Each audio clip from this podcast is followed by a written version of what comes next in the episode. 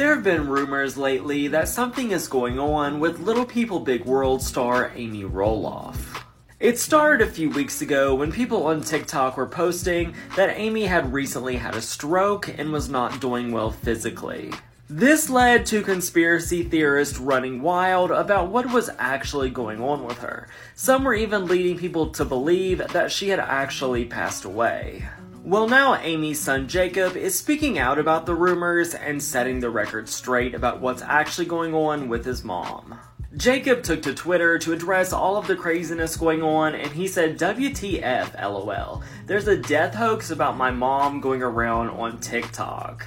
The TLC star continued and said, Godspeed to the new generation, salute emoji. She just gave me some blueberry muffins, very tasty. So at least right now, it seems that Amy is doing fine. Does this mean nothing happened? Does this mean something happened and she's now recovering? I have no idea, but this is a crazy story, and I hope we hear more about it on the show. Short Cast Club